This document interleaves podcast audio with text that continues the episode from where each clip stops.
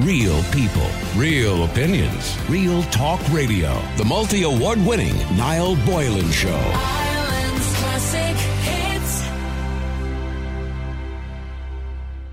Patients considering waiving their rights to public health care in hospital should do so until sitting, uh, un- and should not do so, should I say, until they're sitting in a private bed. A leading health insurance expert has advised that all patients are entitled to free public care, but legislation allows hospitals to charge patients with health insurance as private patients, I suppose, even if they're only getting public health care.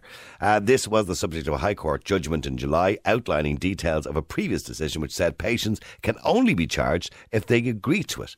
And to give me more information on this and other bits and pieces, and if you've any questions in relation to private healthcare, by the way, you can please text them in at your will there. Uh, 087 188 0008. That's 087 188 0008. Joining me in the line is Derek Goode, who's the founder of TotalHealthCareCover.ie.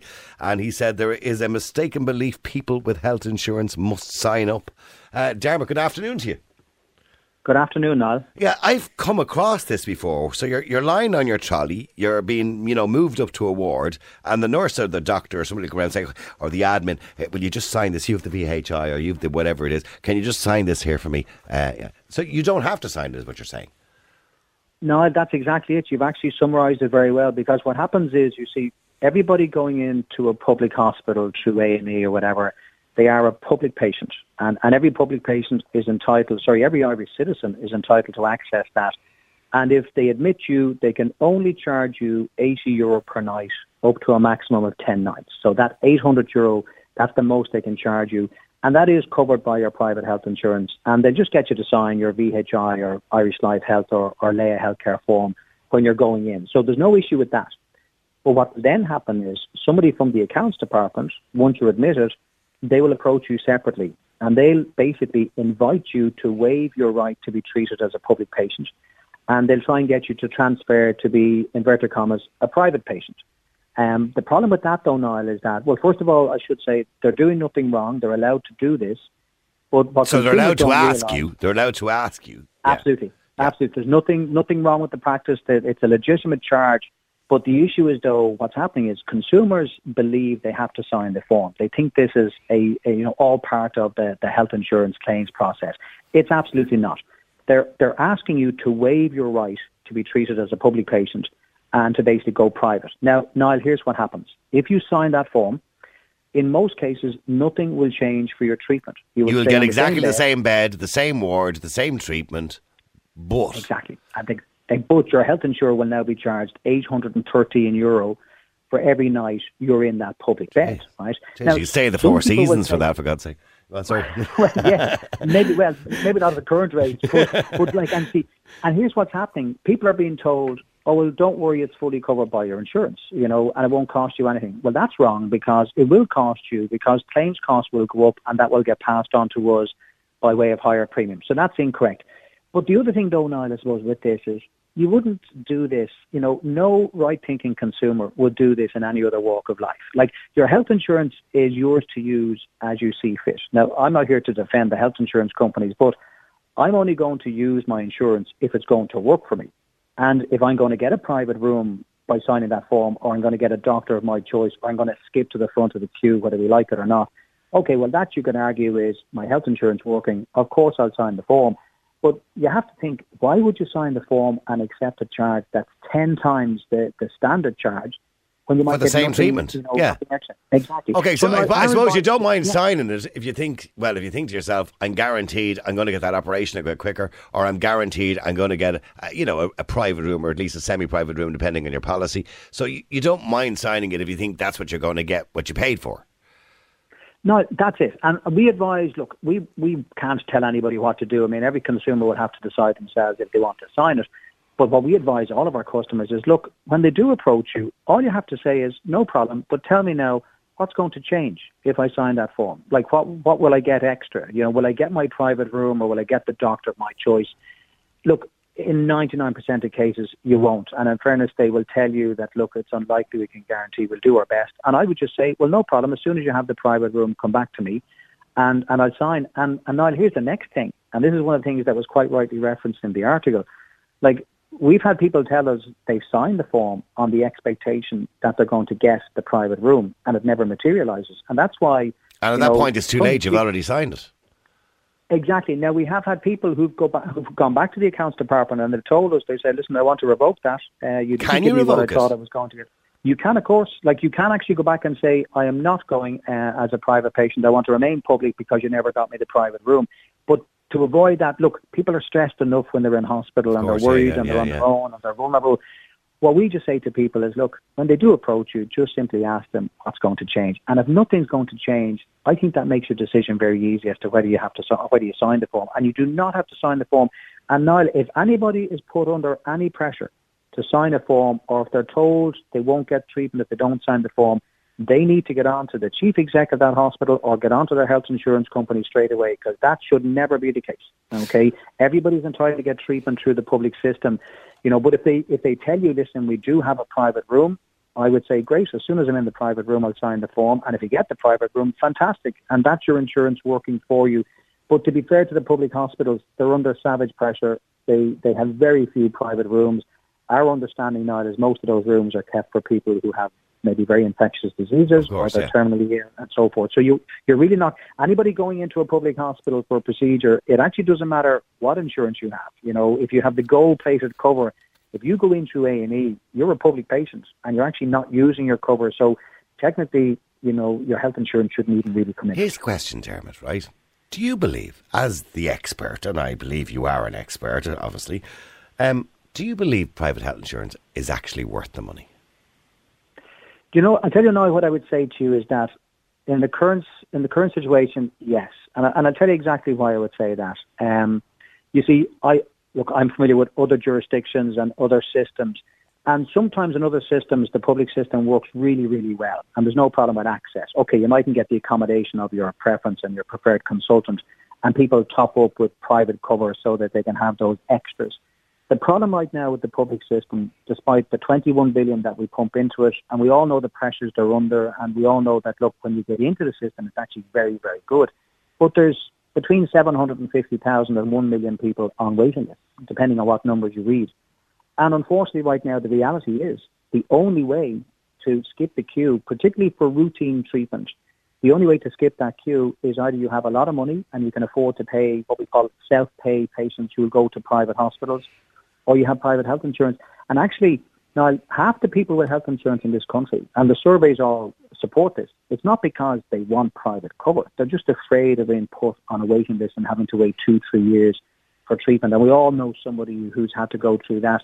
And that's mm-hmm. why private health insurance right now is definitely not a luxury. For a lot of people, it's I mean, I've always had I it. wouldn't be comfortable. I always have it, but I find it complicated. I'll give you an example, right? It's Just a personal example, because I've always had private health insurance, right? And thankfully, I've never had to use it, right?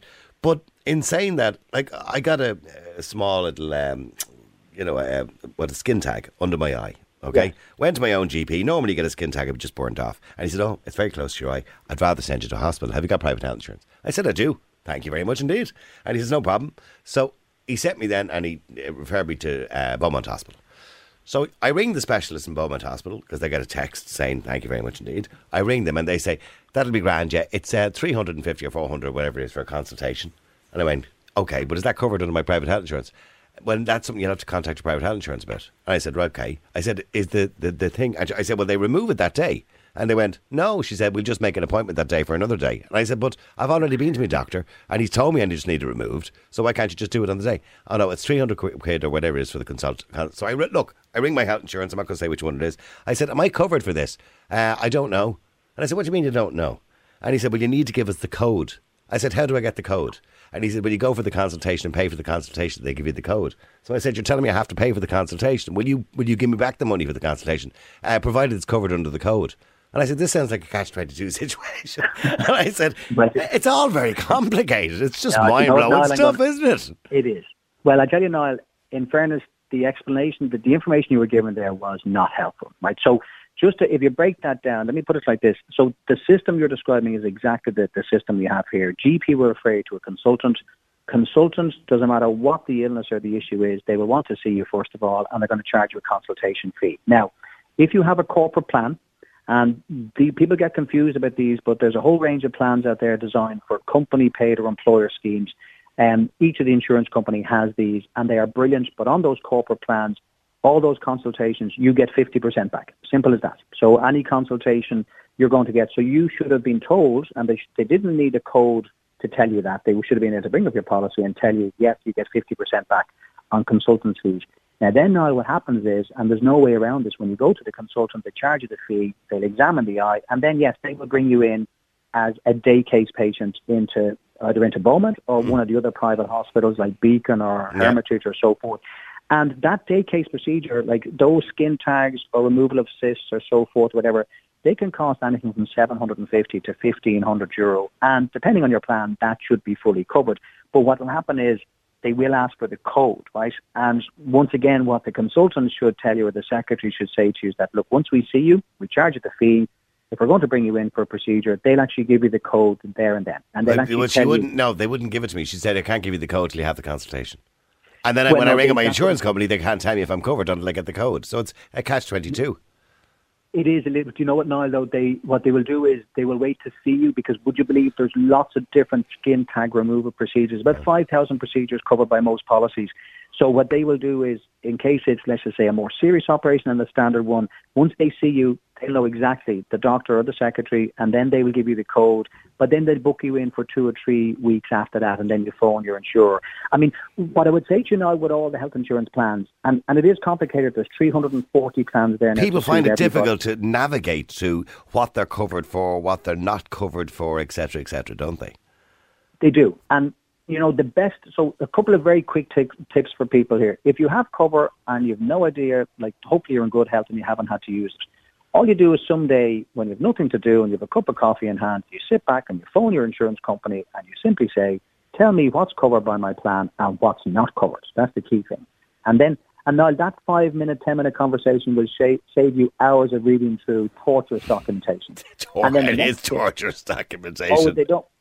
They don't make it easy, right? Okay, You the- know, the other thing, somebody somebody- okay, just- afterwards. A couple of questions coming in here very quickly, Dermot. And, and if people want more information, by the way, they can go to your website. I know a lot of these questions will be answered on your website, which is totalhealthcover.ie, all right? But there's a couple of questions coming in here. Somebody says, for example, um, I've got free uh, holiday insurance with my health insurance and a major, major Irish health insurer. Is it as good as the holiday insurance that you buy from private companies? So, uh, generally speaking, you know, I, I get that. Actually, I'm with uh, a health insurance company, and they give me uh, free, uh, you know, holiday or abroad insurance. So, is it as good as the one I might buy from some of the companies I hear advertised on the radio?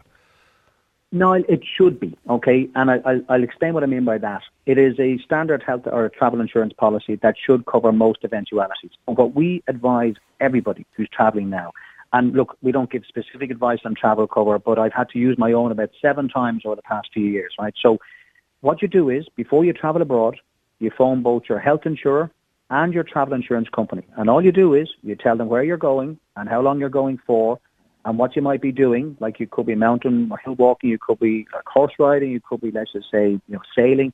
Tell them everything, and then get them to confirm exactly what's covered, exactly what's not covered, any restrictions. Like for example, now some of the insurance companies you have to phone them from abroad to pre-register a claim, and the big one now is COVID. So get them to to confirm exactly what's covered with COVID or or sorry, So, with COVID cancellations and stuff like that, yeah. Absolutely. Yeah. Like I know the VHI cover, like VHI, their multi-trip policy, the old policies didn't cover COVID, but I know their new policies do.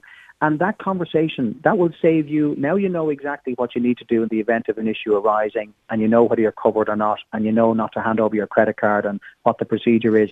And that's what everybody should do, especially if they're traveling outside of Europe. And if you're going within Europe, have your EHIC card, have your health insurance policy, and have your travel insurance. I would advise anybody traveling abroad, please make sure you have good travel insurance cover. Uh, you know, it's it's it's for the for the money, it's good value, but you can't have enough insurance when you go abroad, particularly now with COVID and all the risks that come with that. So one or two phone calls, Niall, and that will put their mind at ease. And then if they find the cover is insufficient, usually you can top up.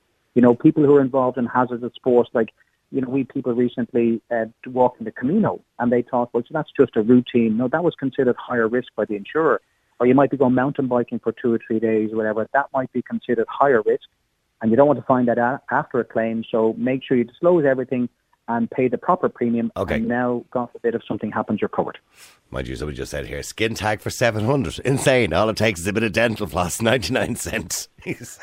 I know you when you get, I wouldn't recommend if you're doing it on your face, you do it with a bit of dental floss. The rest of your body, you might get away with that. There are, yeah, and you know what? Now there are GPs now uh, who will do minor surgical procedures in their surgery. You know, but when, as you mentioned, when it's close to the eye or something like that, I think they were absolutely, you know, want to make sure. Probably, yeah. I'm not getting the de- I'm not getting the dental floss out for that one.